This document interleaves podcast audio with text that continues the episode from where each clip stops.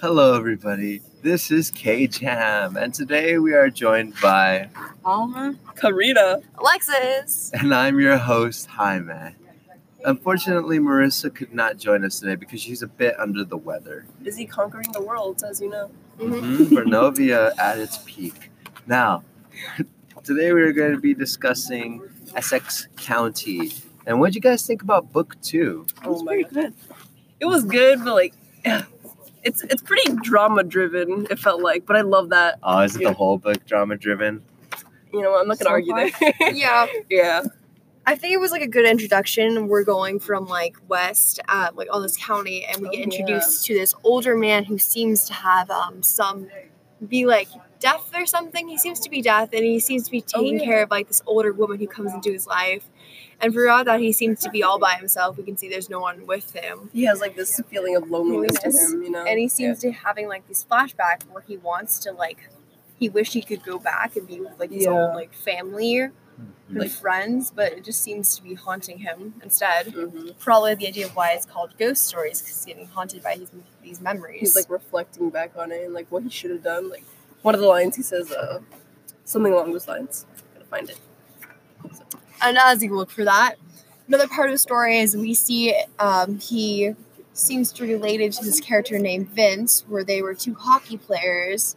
Eventually who who hockey player i'm these two hockey players basically have this like career driven life. They seem to have everything for them but it seems that like during the story we find that this um, character is very like lonely and that he couldn't find like happiness for his fame eventually when it's all taken away from Oh him yeah. He wanted his brother to join him in the I guess hockey league. Yeah, and it seems like they had all of this planned already. As they were like kids or something, they dreamed about either I think having a farm together and or playing hockey together In the in the league. league. Yeah.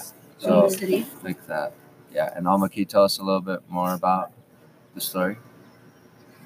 Yeah, like he keeps on going back and forth between the present and the future, trying to distinguish reality from memory. Oh yeah.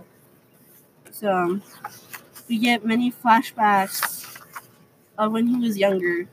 I think like the one like transition from like the present and like past that stood out to me a lot was um on page 127 of Ghost Stories. Him and his brother Vince, who were like the hockey players throughout the story, they kind of like they're on the hockey rink outside, and you take notice that like Vince, he's kind of struggling with putting his hockey shoes on, and he refuses to have like help. I think that stood out because it kind of like ref- reflected. It kind of followed him as like he like grew he grew and matured. Like he kind of refuses to like have help or actually communicate. It seemed because throughout later in the book he refuses to like talk to his mother too, which eventually becomes a problem for him. I was thinking I wanted to um, discuss one of the scenes that hit me in the beginning.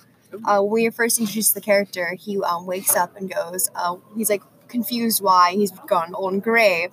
And he asked himself, uh, Where's my Beth? Where, uh, where's my wife, Beth? Where is it? And we see that we assume, well, I assume that the, the wife has died or something Yeah. deceased.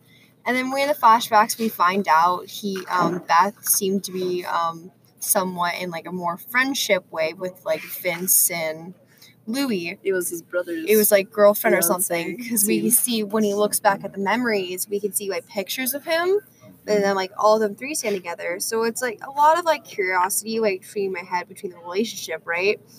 Because of like, oh, does he like her? Are they just friends? Because you um oh in one scene there's a lot of like the fans like have a new hero and she's in the stands like cheering them on so it was probably like friendship wise and we cut to another scene at the fuel station. They're all just sitting there. By the way this is on page uh, 157 they're all sitting there having a good time. They're drinking.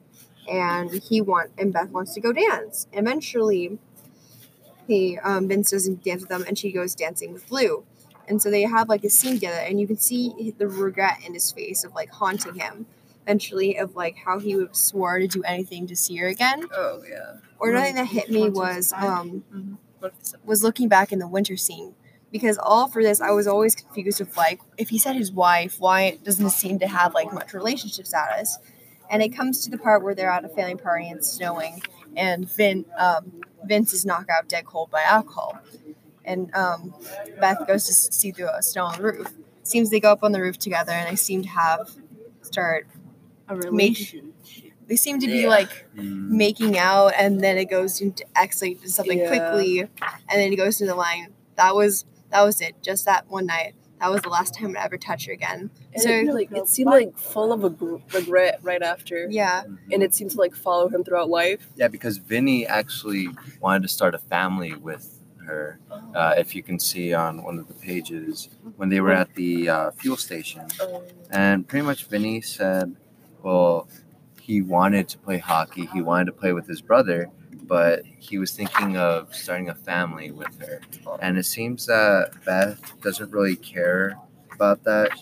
Hence, she said like, "Oh yeah, um, right, we agreed on that." yeah. And then it seems like she has a torn between the two brothers and Yeah, like who to come to, and then it it shows a lot of like that scene makes a lot of me question in my head of like if he eventually it says later on the book at the end it says that Vincent and Beth went left and moved to Essex County.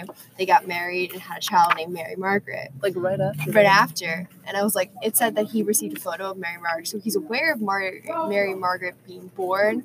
But it strikes me ahead. Then why, in the beginning of the very first scene, why does he? Why is he wondering where Beth is, and why is he referred to her as his Yeah. wife? Like a, co- uh, something also like with uh, what's his name? The wife.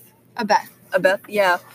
Instead of like asking your husband to dance, like i like wouldn't you urge your partner to like, oh yeah, come on dance with me? But no, she says, oh whatever, brother is fine. That kind of Mm. bothered me a bit. mhm. It seems she doesn't have like. A She doesn't- preference or It seems like she just sees like two hockey players, and she just like Yeah. get what she wants in a way. maybe she they have an open relationship. I don't think it's that.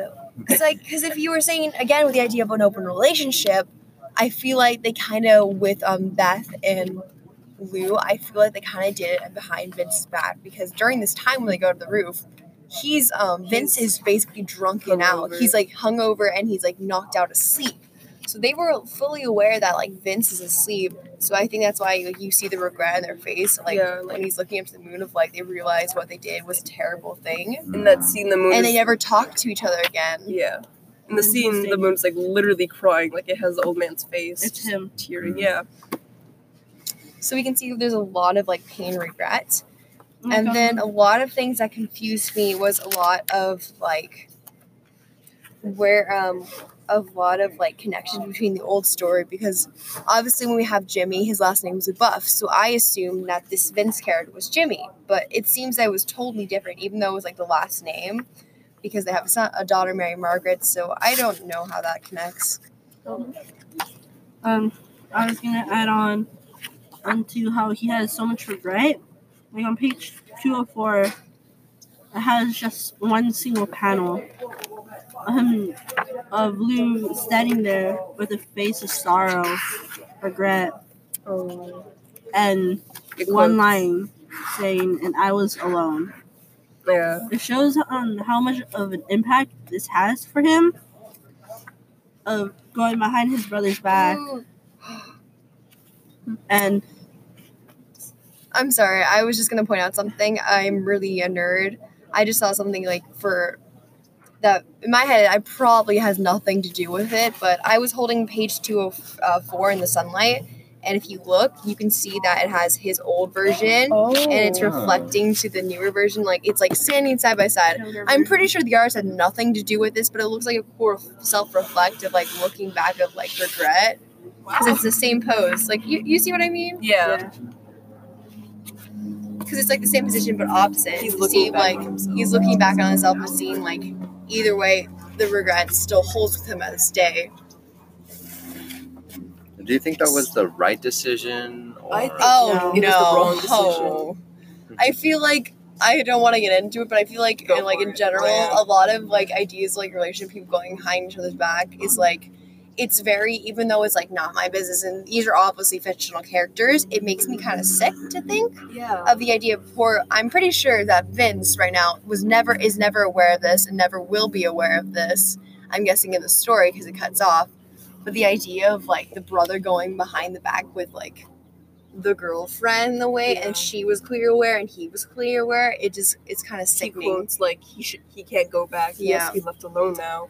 And then basically with the idea of left alone, it's um he um the idea of loneliness, and now he's like yeah, like what going back into the city and going back to being surrounded his with decisions. And yeah, does anyone have any closing things to say? Something they like to talk about before we end it? No, I think that was pretty much it. That pretty much summed up the whole book too. Yeah. And I can't wait for part two of book of Ghost Stories and see what happens Another to Lou. soap opera. So wait. Soap opera. Yeah. Well, thank you all for listening. This was K Jam. Signing off. Bye.